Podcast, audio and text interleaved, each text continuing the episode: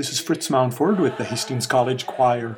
From the 1950s, a work that has become practically a folk song and certainly a worldwide anthem. Let there be peace on earth.